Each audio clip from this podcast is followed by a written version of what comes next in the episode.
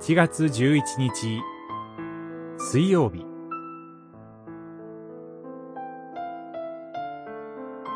キリストの権威ある言葉。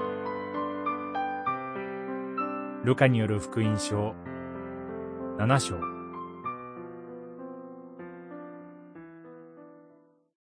使いに行った人たちが家に帰ってみると、その部下は元気になっていた。七章、十節。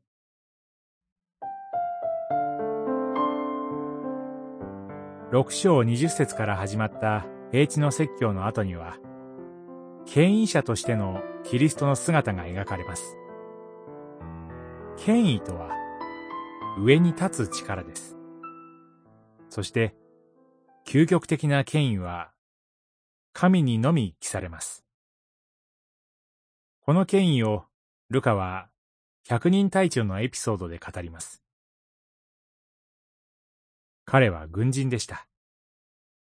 そのことから彼が権威を重んじるものであることがわかります。そんな彼の部下が病で瀕死状態になったのです。なんとか助けたい。でもどうすることもできない。その時に、この町にイエスというお方がいることを知りました。百人隊長は、このお方だったら何とかしてくださるに違いないと考えました。しかし、自分はローマ人です。そこで彼は、知り合いのユダヤ人に仲介をお願いします。こうしてシューイエスが向かわれたのです。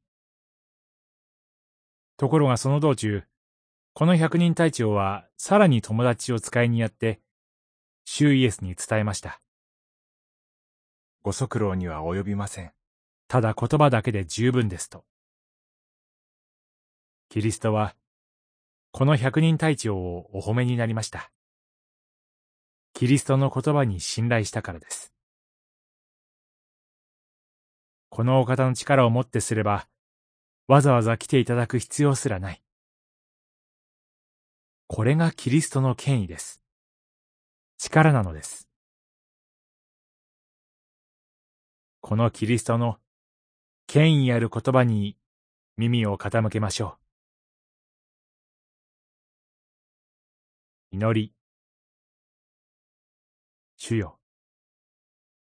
権威あるあなたの言葉によって、この私を縛る者からの解放を与えてください。 아멘.